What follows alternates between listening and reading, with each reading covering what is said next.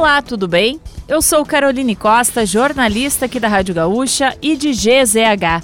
Não conseguiu acompanhar as principais notícias desta terça-feira, 29 de agosto ou das últimas horas?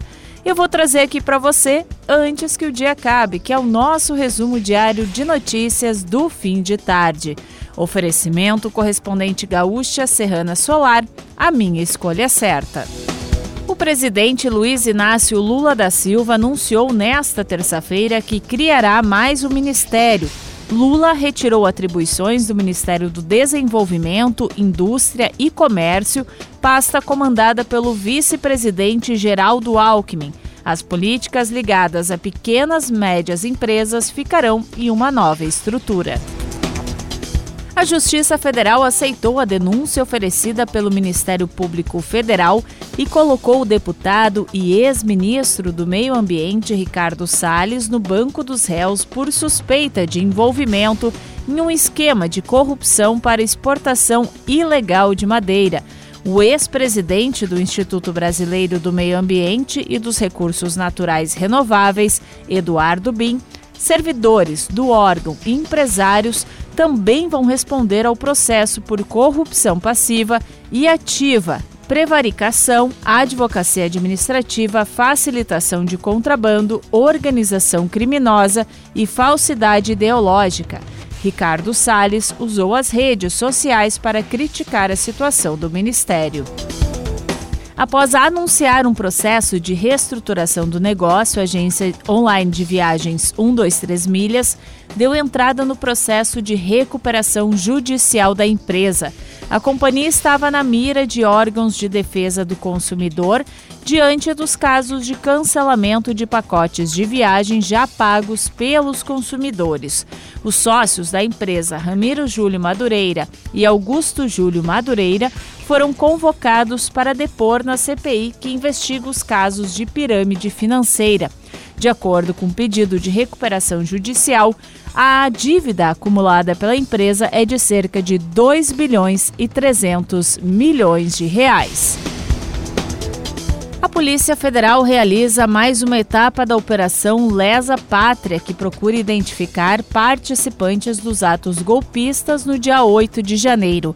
Esta é a 15ª fase da ofensiva permanente. Dois imóveis do deputado estadual por Goiás, Amauri Ribeiro, foram alvo de busca e apreensão por determinação do Supremo Tribunal Federal.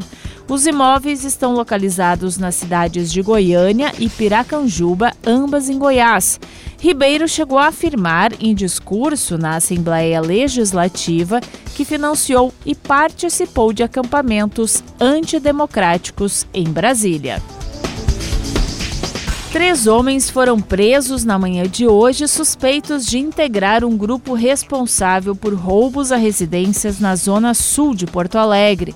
Segundo a polícia, entre os dias 24 de julho e 3 de agosto, eles teriam roubado duas casas e tentado roubar uma terceira, e três carros na região dos bairros Ipanema, Vila Assunção e Guarujá. Também foram cumpridos cinco mandados de busca e apreensão nos bairros Cascata e Partenon, zona leste da capital, e na cidade de Eldorado do Sul, no bairro Vila da Paz. Vários objetos que teriam sido roubados foram recuperados e devem ser apresentados às vítimas para reconhecimento. A investigação da sexta Delegacia de Polícia de Porto Alegre apurou que os criminosos rendiam as vítimas, as amarravam e ameaçavam com armas de fogo. E para fechar o nosso resumo de notícias, antes que o dia acabe, tem a previsão do tempo para amanhã. O ar seco predomina no estado e favorece a elevação dos termômetros. Não há previsão de chuva em nenhuma região e o sol entre nuvens vai predominar ao longo do dia. A temperatura mínima está prevista para São José dos Ausentes, com 2 graus. Já a máxima, de 28, vai ser registrada em Porto Xavier e Porto Lucena. Na capital, os termômetros variam entre 9 e 23 graus. Se quiser saber mais sobre algum desses assuntos e muitos outros, além dos nossos colunistas, áudios, vídeos, é só acessar gzh.com.br e o aplicativo de GZH. Amanhã a gente volta aqui antes que o dia acabe. Até lá!